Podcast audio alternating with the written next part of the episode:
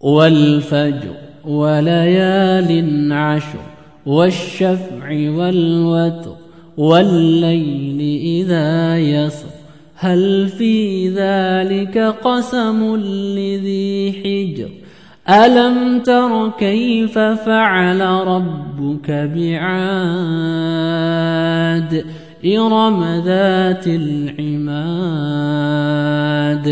التي لم يخلق مثلها في البلاد وثمود الذين جابوا الصخر بالواد وفرعون ذي الأوتاد الذين طغوا في البلاد فأكثروا فيها الفساد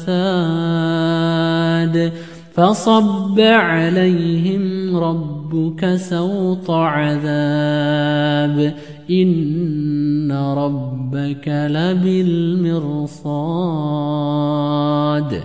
فأما الإنسان إذا ما ابتلاه ربه فأكرمه ونعمه فيقول ربي أكرمن وأما إذا ما ابتلاه فقدر عليه رزقه فيقول ربي أهانن.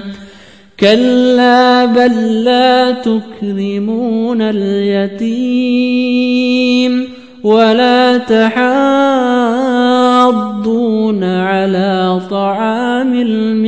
المسكين كلا بل لا تكرمون اليتيم ولا تحاضون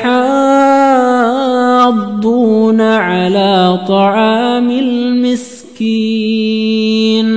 وتأكلون التراث أكلا لما وتحبون المال حبا جما كلا إذا دكت الأرض دكا دكا وجاء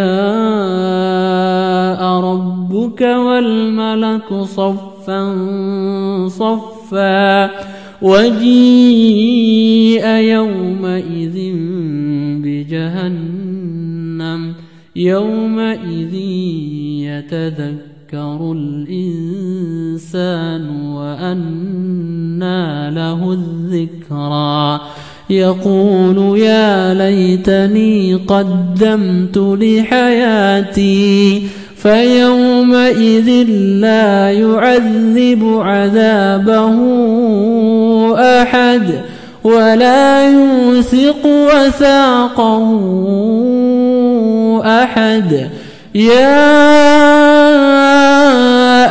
أيتها النفس المطمئنة ارجعي إلى ربك راضية مرضية فادخلي في عبادي وادخلي جنتي. والفجر وليال عشر. والشفع والوتر والليل إذا يسر. هل في ذلك قسم لذي حجر؟ ألم تر كيف فعل ربك بعاد؟ إرم ذات العماد. التي لم يخلق مثلها في البلاد وثمود الذين جابوا الصخر بالواد وفرعون ذي الأوتاد الذين طغوا في البلاد فأكثروا فيها الفساد فصب عليهم ربك سوط عذاب. إن ربك لبالمرصاد.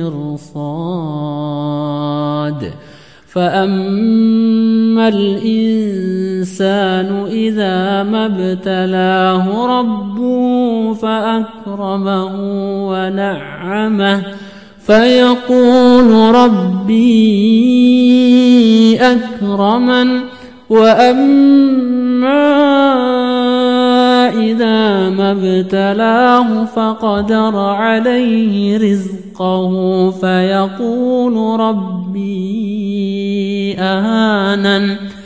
كلا بل لا تكرمون اليتيم ولا تحاضون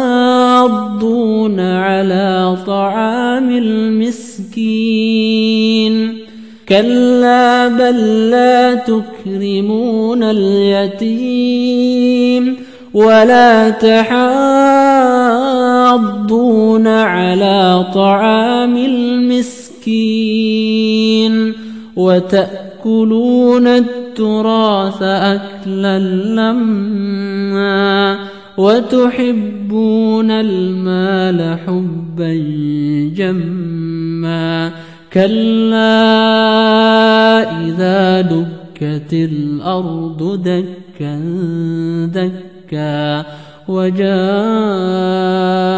ربك والملك صفا صفا وجيء يومئذ بجهنم يومئذ يتذكر الإنسان وأنى له الذكرى. يقول يا ليتني قدمت لحياتي فيومئذ لا يعذب عذابه أحد ولا يوثق وثاقه أحد.